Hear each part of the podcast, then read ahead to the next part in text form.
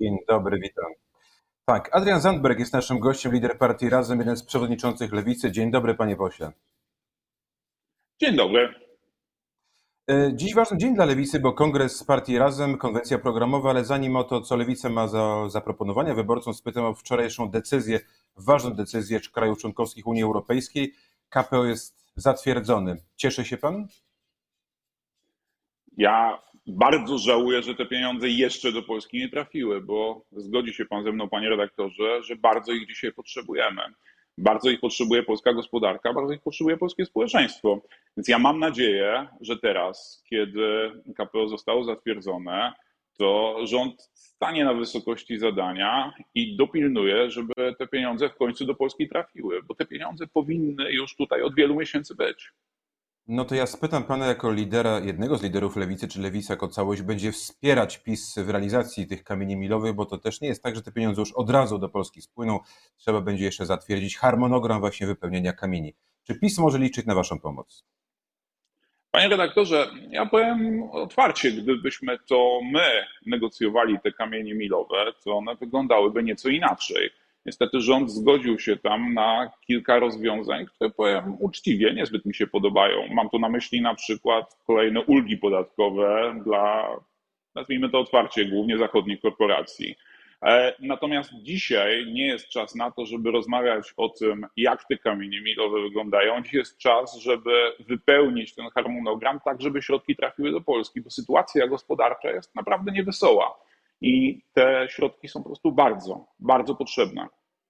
No to spytam, czy Lewica pomoże PiSowi w wypełnianiu, czy w jakiś sposób będzie trzymała rządzących może za rękę, tak żeby razem, wespół, zespół sprawić, że te pieniądze do Polski jak najszybciej przypłyną.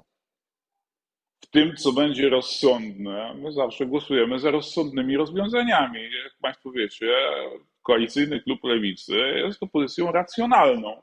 To znaczy głosujemy za rozwiązaniami, które uważamy za dobre dla Polski, za korzystne dla polskich pracowników, za korzystne dla polskiego społeczeństwa. I tak też będzie w tym przypadku. Istotna część tych rozwiązań, które proponują jest strona europejska, moim zdaniem jest dobra, jeżeli chodzi o modernizację polskiej administracji, jeżeli chodzi o modernizację polskiej gospodarki. I tam, gdzie będą to rozwiązania rozsądne, tam oczywiście będziemy je popierać. A czyja finalnie to będzie zasługa, jak te pierwsze pieniądze spłyną do Polski? Rządzących, opozycji, lewicy, która wsparła wtedy e, zwiększenie zasobów własnych, za co dostała troszeczkę manty od Platformy Obywatelskiej? Ja bym chciał, żeby w Polsce politycy mniej zajmowali się przypinaniem sobie orderów do marynarek, a bardziej tym, żeby rozwiązywać realne problemy społeczne, które mamy. Realny problem społeczny, który mamy, to jest to, że w Polsce brakuje mieszkań dla młodego pokolenia. I mamy absurdalną sytuację, w której z jednej strony za byle klitkę trzeba płacić horrendalne pieniądze, a z drugiej strony, jak pan zapewne widział, wielkie firmy deweloperskie chwalą się, że mają w tym roku rekordowe zyski. To jest sytuacja, która jest nie fair i tutaj jest odpowiedzialność państwa, które powinno wkroczyć z publicznym programem mieszkaniowym. Publiczny program mieszkaniowy, czyli pieniądze dla samorządów, żeby budowały mieszkania na wynajem. My policzyliśmy to. E, w ciągu jednej kadencji da się wybudować przynajmniej 300 tysięcy takich mieszkań. To by pomogło setkom tysięcy polskich rodzin, ale żeby to zrobić, trzeba na to przeznaczyć sensowne pieniądze i z budżetu państwa, i ze środków europejskich. Jak pan wie, zadbaliśmy o to, mówię tutaj o lewicy, że były na to środki europejskie, a kiedy po przyszłych wyborach będziemy, mam nadzieję, mieć wpływ na to, jak są e, asygnowane środki budżetowe, zadbamy o to, żeby poszły na to pieniądze z polskiego budżetu, bo to jest sprawa, która nie może już czekać. To naprawdę jest dzisiaj chyba najbardziej paląca sprawa młodego pokolenia. Mieszkania, które naprawdę nie mogą być przedmiotem spekulacji najbogatszych i zagranicznych funduszy. Mieszkanie, prawo do dachu nad głową to jest po prostu prawo człowieka. Czy to jest pomysł dzisiejszej lewicy właśnie na przyciągnięcie wyborców do urn, albo może pozyskanie właśnie tych młodych, nowych? Jak pan wie, my razem jesteśmy partią, która reprezentuje w dużym stopniu właśnie tych młodszych wyborców, młodsze wyborczynie. I dlatego mówimy o sprawach, które są dla nich ważne. Dlatego mówimy o mieszkaniach, dlatego mówimy też o rynku pracy, który trzeba w końcu w Polsce naprawić. Trzeba skończyć ze śmieciówkami. Trzeba wprowadzić w Polsce normalne ubezpieczenie o bezrobocia, takie jakie funkcjonuje w wielu krajach europejskich, żeby w tych trudniejszych czasach ludzie mieli szansę czuć się bezpiecznie. Trzeba naprawić w końcu kwestię płac w budżetówce, no bo to jest ośmieszające dla polskiego państwa, jak ono dzisiaj płaci ludziom, którzy dla niego pracują. To są sprawy, które zostały zabagnione przez lata i które w końcu trzeba naprawić. I o tym między innymi, o pracy, o mieszkaniach, także o polityce energetycznej będziemy mówić dzisiaj na konwencji Razem.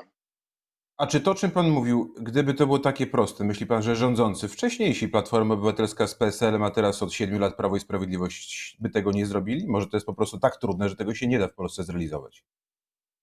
To jest wybór, panie redaktorze. To jest wybór tego, czy państwo bierze odpowiedzialność, czy spycha tę odpowiedzialność na rynek tylko z tego spychania na rynek odpowiedzialności, to było bardzo wygodne, zgadzam się z panem, dla polityków. Można było umyć ręce, powiedzieć, słuchajcie, tym się zajmą, zajmą, zajmą deweloperzy. No w ten sposób wyhodowaliśmy w Polsce sytuację, w której dla młodego człowieka, który wchodzi na rynek pracy, który ciężko pracuje, ale który nie odziedziczył mieszkania po babci albo po dziadku, zdobycie własnego dachu nad głową no jest dzisiaj w dużych miastach, ale też i w wielu średnich miastach po prostu niemożliwe. No to jest absurdalna, nieuczciwa sytuacja, bo jeśli ktoś ciężko pracuje, jeśli ktoś uczciwie pracuje, to powinien mieć prawo do tego, żeby czuć się bezpiecznie, a elementarnym fragmentem ludzkiego bezpieczeństwa jest po prostu dach nad głową. E, my wiemy, jak to zrobić, bo to nie jest tak, że wymyślamy, wie pan, teraz koło na nowo. My spojrzeliśmy na rozwiązania, które zastosowali nasi przyjaciele z e, socjaliści austriaccy. Spojrzeliśmy na to, jak to działa w różnych krajach skandynawskich. Chcemy skorzystać z tych rozwiązań, chcemy w tę współpracę wciągnąć samorządy, bo bez samorządów tego zrobić się nie da. Chcemy tym samorządom pomóc poprzez publicznego dewelopera, żeby było im łatwiej te mieszkania budować i jestem przekonany, że to się uda, tylko potrzebna jest polityczna wola, no i też jedna sprawa, wybór. Mówił Pan o tych poprzednich rządach. No jednak było tak przez lata, że w Polsce panował mit, że wystarczy dać dopłaty do banków, do deweloperów, do kredytów i problem się rozwiąże. Otóż my mówimy bardzo jasno: żadnych dopłat dla banków, żadnych dopłat dla deweloperów. Te wszystkie pieniądze muszą pójść na publiczny program mieszkaniowy, muszą pójść na samorządy, muszą pójść na dół do ludzi, a nie do kieszeni banków. To więcej o tym w internetowej części naszego spotkania. Teraz jeszcze spytam pana, czy możliwe wspólna lista wyborcza całej opozycji? To jest temat, który rozpala tych, którzy interesują się polityką. Jedni uważają, że tego tematu już nie ma, jest zamknięte, bo tych list będzie wiele. Myślę, że chyba nikt nie ma złudzeń co do tego, że, że, że, że ta opowieść o jednej liście raczej e, ma skromne szanse na realizację. Zresztą mówią to też otwarcie, mówi to wielu polityków przy kamerach, a dużo więcej mówi jeszcze mocniej, kiedy kamery się wyłączają. Ja bym chciał, żebyśmy my dzisiaj zamiast takiego pustych rozważań dotyczących tego, ile ma być list wyborczych, rozmawiali raczej o tym, jak ma wyglądać Polska po tych wyborach. Co partie polityczne mają do zaproponowania ludziom, jakiej chcą Polski po PiSie. I o tym dzisiaj będzie mówił razem. Będziemy mówili o tym, jakiej zmiany chcemy, bo chcę też powiedzieć bardzo jasno. My chcemy, żeby Polska po opisie to była Polska, która idzie do przodu, a nie cofa się do przeszłości. Nie wraca no. tam, gdzie, gdzie, gdzie PiS ją przejął w 2015 roku. To więcej o tym już w internetowej części naszej rozmowy rmf24.pl. Zapraszamy. Przypomnę, Adrian Zandberg jest naszym gościem. Czekamy na Państwa. To jaki, panie pośle, jest pomysł na Polskę po PiSie? To jest tak, że będzie już zupełnie inne, nowe rozdanie po tych wyborach, które pewnie będą w tym terminie e, konstytucyjnym, czyli w przyszłym roku. Ja zacznę od sprawy zasadniczej. Będę też o tym mówić za chwilę na, na konwencji razem. E, bo wiem, że wielu ludzi się tego obawia, a wielu polityków te strachy podsyca i mówi, że jak przyjdzie zmiana władzy, to na przykład zniknie 500. Więc ja chcę powiedzieć bardzo jednoznacznie: żadnych cięć socjalnych. Polityka nowego rządu musi być prospołeczna. Trzeba wyciągnąć lekcje z tego, co się wydarzyło i nauczyć się z tego, co się wydarzyło. E, I my jesteśmy gwarantem takiej właśnie polityki, bo mówiąc bardzo otwarcie i uczciwie, jeżeli ktoś sądzi, że będzie likwidować 500, że zamrozi pensję albo że utnie pieniądze na pomoc dla najsłabszych, to ja mówię od razu, że, że z nami to nie przejdzie. że my takich rozwiązań nie poprzemy. E, ale nie wystarczy tylko i wyłącznie rozsądnie administrować, ale w wielu przestrzeniach musimy pójść mocno do przodu. Ja powiem o jednej, też będziemy o tym mówili dzisiaj na konwencji razem, to jest energetyka. My dzisiaj jesteśmy w sytuacji, w której z jednej strony grozi nam kryzys klimatyczny, to chyba widzą wszyscy. Z drugiej strony mamy zacofane sieci elektroenergetyczne i energetykę, która po prostu nie przystaje do współczesności. E, my uważamy, i to jest stanowisko razem, że przyszłość Polski powinna opierać się na dwóch filarach. Po pierwsze, elektrownie jądrowe, po drugie, odnawialne źródła energii. Uważamy, że to jest jedyny realny miks energetyczny, przy pomocy którego jesteśmy w stanie napędzać gospodarkę przyszłości, a jednocześnie zadbać o klimat, zadbać o środowisko, nie niszczyć go, nie niszczyć planety dla naszych dzieciaków, dla naszych wnuków. E, I o tym też będziemy mówić dzisiaj, o programie energetyki jądrowej, o programie energetyki odnawialnej, o pompach ciepła, o nowych specjalizacjach, które powinniśmy budować w polskiej gospodarce, żeby była ona konkurencyjna w świecie przyszłości. Wrócę jeszcze do tych spraw socjalnych, bo one dla niektórych są bardzo istotne. Czy 14 emerytura, kiedy no dajmy na to, lewica weszłaby do przyszłego rządu, zostanie czy nie? Czy to obniżenie podatku, które zaraz wejdzie w życie dla wielu osób e, atrakcyjne, zostanie czy nie? 500 plus może trzeba będzie podwyższyć. Są takie głosy, że Prawo i Sprawiedliwość nawet do 700-800 zł podniesie 500 plus. To są dobre pomysły, lewica je zostawi, zaakceptuje czy nie?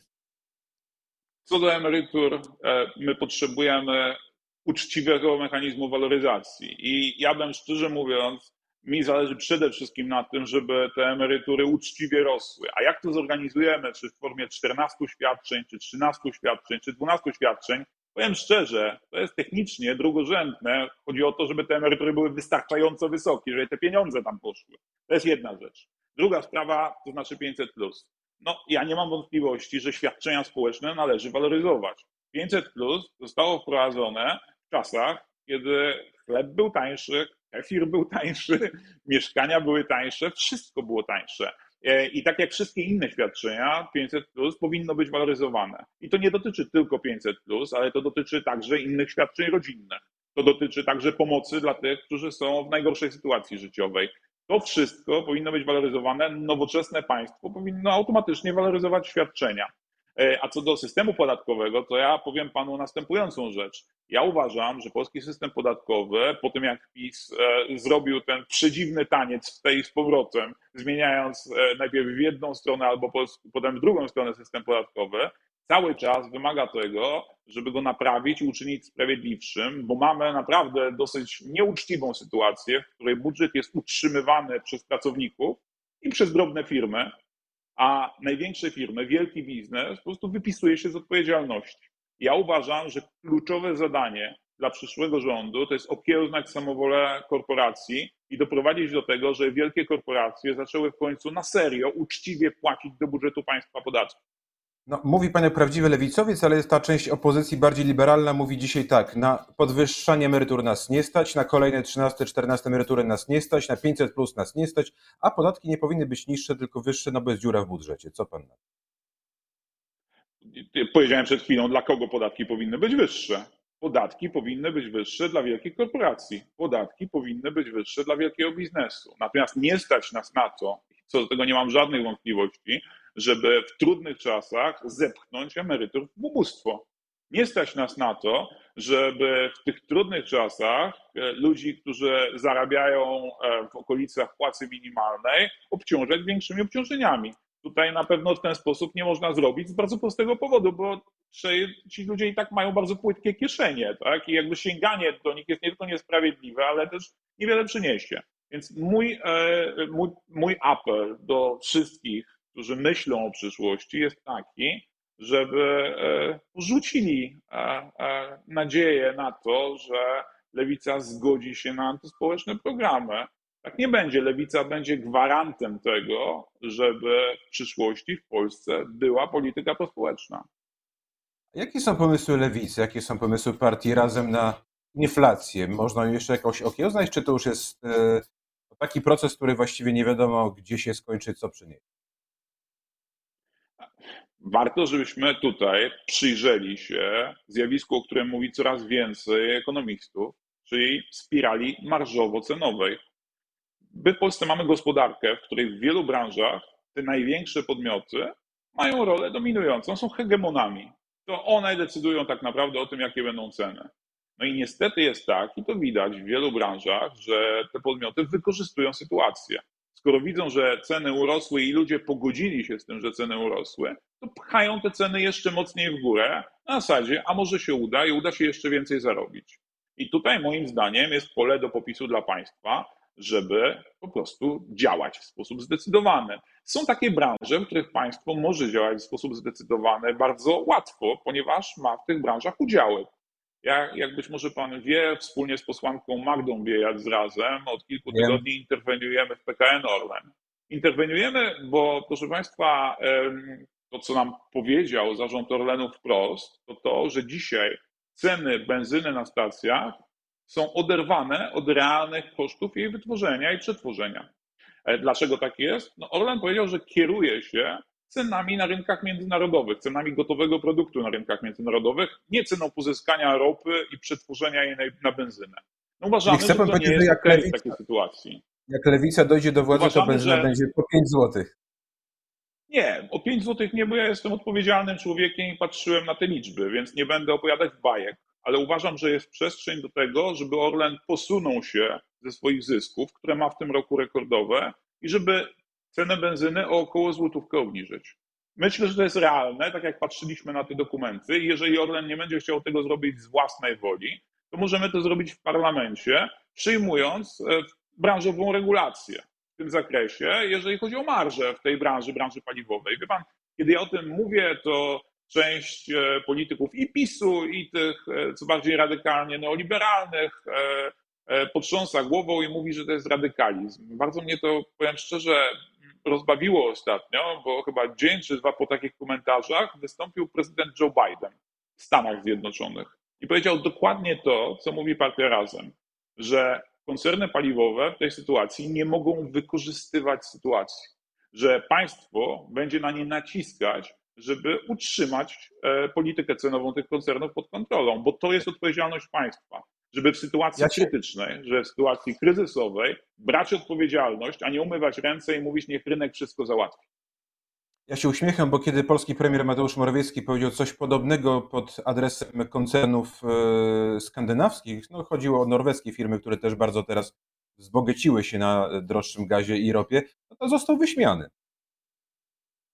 Jak pan słyszy, nasze stanowisko, stanowisko razem jest tutaj stanowiskiem jednoznacznie po stronie interesu zwykłych ludzi. E, No i to się zwiąże też z tym, że jak pan wie, często jesteśmy krytyczni wobec tego, jak te wielkie koncerny działają i uważamy, że odpowiedzialnością państwa jest narzucić takie ramy regulacyjne, e, żeby no, nie pozwalać im na wszystko, no bo w końcu od tego mamy demokrację, żeby w demokracji interesy większości były ważniejsze niż interesy udziałowców największych koncernów. Ja nie mam co do tego wątpliwości, że to jest istota demokratycznej polityki właśnie.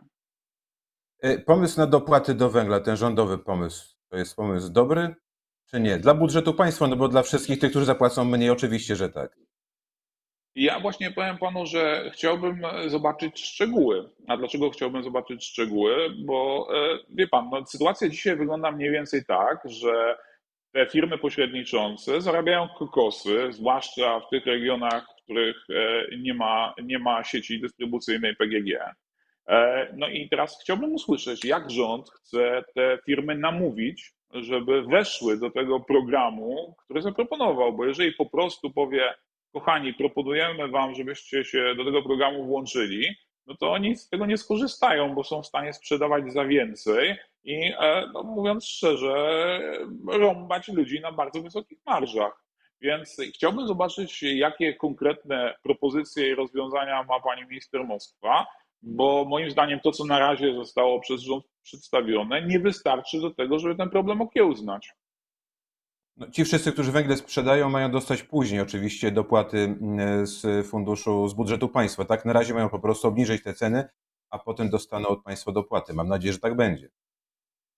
No więc ja chciałbym zobaczyć konkrety, powtórzę raz jeszcze, bo myślę, że może się wkrótce skończyć tak, że pomoc, jeżeli chodzi o te gospodarstwa, które muszą opalać domy węglem, a wiele jest takich, które po prostu nie ma wyboru, będzie na papierze, a w praktyce w składzie węgla jej po prostu nie będzie widać. I to jest duże wyzwanie, tak? bo wie pan, polityka nie polega tylko na tym, żeby zadeklarować fajnie brzmiące rozwiązanie w telewizorze, ale też trzeba je dowieść. A ja mam tutaj, powiem szczerze, dosyć poważne wątpliwości, czy ministerstwo ma w tym momencie realistyczny plan, jak, jak faktycznie dowieść, tak? jak zagwarantować to, żeby tej zimy nie zdarzyła nam się tragedia, to znaczy nie zdarzyło nam się to, że ludzie będą przymarzać w, nie, w niedogrzanych domach. To, to jest Myśli realne pan- zagrożenie. Myśli pan, że to jest realne zagrożenie? Żaden rząd na świecie by sobie nie mógł na to pozwolić, bo po prostu by tego wywróciło do góry nogami. Ja dlatego chciałbym, żebyśmy porozmawiali o tych konkretnych rozwiązaniach. Na razie tych konkretów, mówiąc szczerze, w tych wstępnych propozycjach rządu jeszcze nie widzę. E, Ja, jak pan widzi, e, nie jestem tutaj ani dogmatycznym przeciwnikiem, ani zwolennikiem tych rozwiązań. Po prostu chciałbym zobaczyć rozwiązanie kompleksowe, które faktycznie ma szansę zadziałać. E, Mówił Pan o tych programach socjalnych, że one w większości zostaną albo będą rozbudowane. A co jeśli lewica dojdzie do władzy, zrobi z no, wszystkimi ważnymi osobami pracującymi w spółkach Skarbu Państwa? Co zrobi lewica z dzisiejszymi sędziami, z neo-KRS-em, czy na przykład z dziennikarzami mediów publicznych? Bo e, Platforma Obywatelska mówi wprost, wszystkich, wszystkich, może nie wszystkich, ale większość trzeba będzie wyrzucić, usunąć, zastąpić ich zupełnie innymi, nowymi osobami.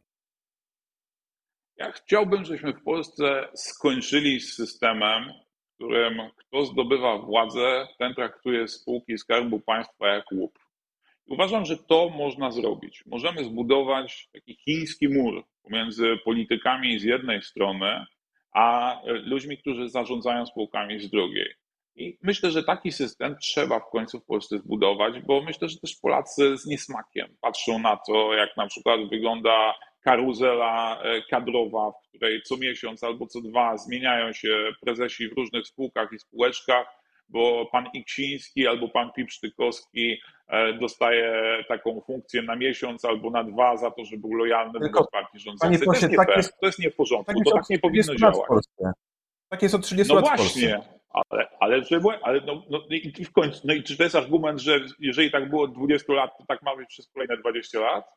Proszę pana, no właśnie y, chyba istotą tego, co, o co chodzi razem, jest odrzucenie tego sposobu myślenia, że skoro tak było zawsze, to tak ma już zawsze być. I czy było dobrze, czy źle, to nieważne, byle było tak, jak było. No my myślimy No inaczej. My uważamy, że to można zmienić, że możemy wprowadzić jasne konkursy, które będą rozstrzygały o tym, kto jest zatrudniany w takich organach, że to będzie się rozgrywało nie na zasadzie widzi się polityka, który siedzi w Ministerstwie Skarbu Państwa, że to będzie po prostu transparentne.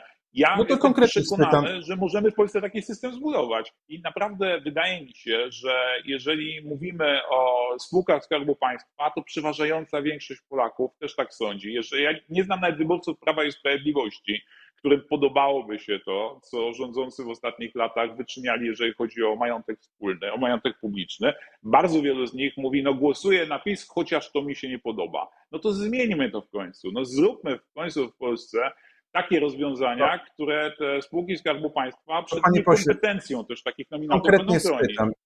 Lewica wchodzi do przyszłego rządu i co? Ci ludzie, o których teraz mówimy, zostają, czy, czy mają się podać do dymisji i zastąpić ich nowymi? Jak to zrobić? No nie, no, polityczni nominaci oczywiście odchodzą na ich miejsce, są uczciwe, transparentne, niepartyjne konkursy. I powiem też panu wprost, jeżeli mówimy o telewizji publicznej, telewizja publiczna nie może wyglądać tak, jak wygląda teraz. Telewizja publiczna musi być pluralistyczna. Telewizja publiczna nie może być orężem tej partii, która akurat rządzi.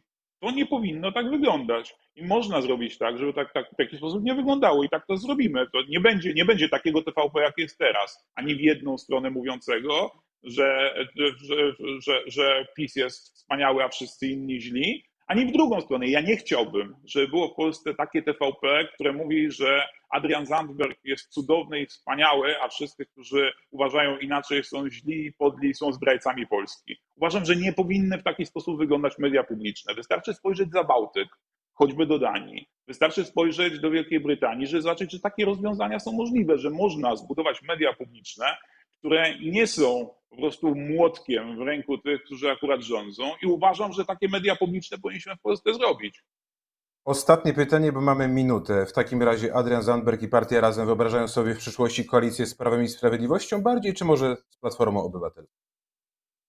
Proszę pana, Prawo i Sprawiedliwość zrobiło wszystko, żeby utracić zdolność koalicyjną z kimkolwiek na polskiej scenie politycznej i po najbliższych wyborach poniesie tego konsekwencje. Bo te bezsensowne i okrutne ataki na prawa kobiet, e, zupełnie niepotrzebne e, awantury o sądownictwo i wykopanie rowów pomiędzy Polską a Europą, to są sprawy, które po prostu się zbierały, zbierały i prędzej czy później, myślę, że raczej prędzej niż później, Prawo i Sprawiedliwość zapłaci za to rachunek. I tyle, bo w polityce jest tak, że jak się podejmuje pewne decyzje, to te decyzje mają konsekwencje. Natomiast dzisiaj na konwencji Razem będziemy mówić o tym, za jaką politykę Razem jest gotowe wziąć odpowiedzialność, za jaki rząd Razem jest gotowe wziąć odpowiedzialność, bo nam Razem chodzi o sprawy. Nam razem chodzi o to, żeby Polska była demokratyczna. Nam razem chodzi o to, żeby Polska szanowała prawa człowieka. Nam razem chodzi o to, żeby Polska była krajem prospołecznym i nowoczesnym. I o tym będziemy dzisiaj mówić na konwencji. A ludzie pewnie by chcieli, żeby była krajem trochę tańszym, bo te ceny są takie, że zwalają z nóg. Ale o tym pewnie niejednokrotnie i w tym studiu i w innych będziemy rozmawiać. Dziękuję bardzo. Adrian Zandberg, lider O Partii tym Razem, także na konwencji. Do zobaczenia. przewodniczących Lewicy. Do zobaczenia, dobrego, spokojnego dnia. Kłaniam się. I panu i państwu.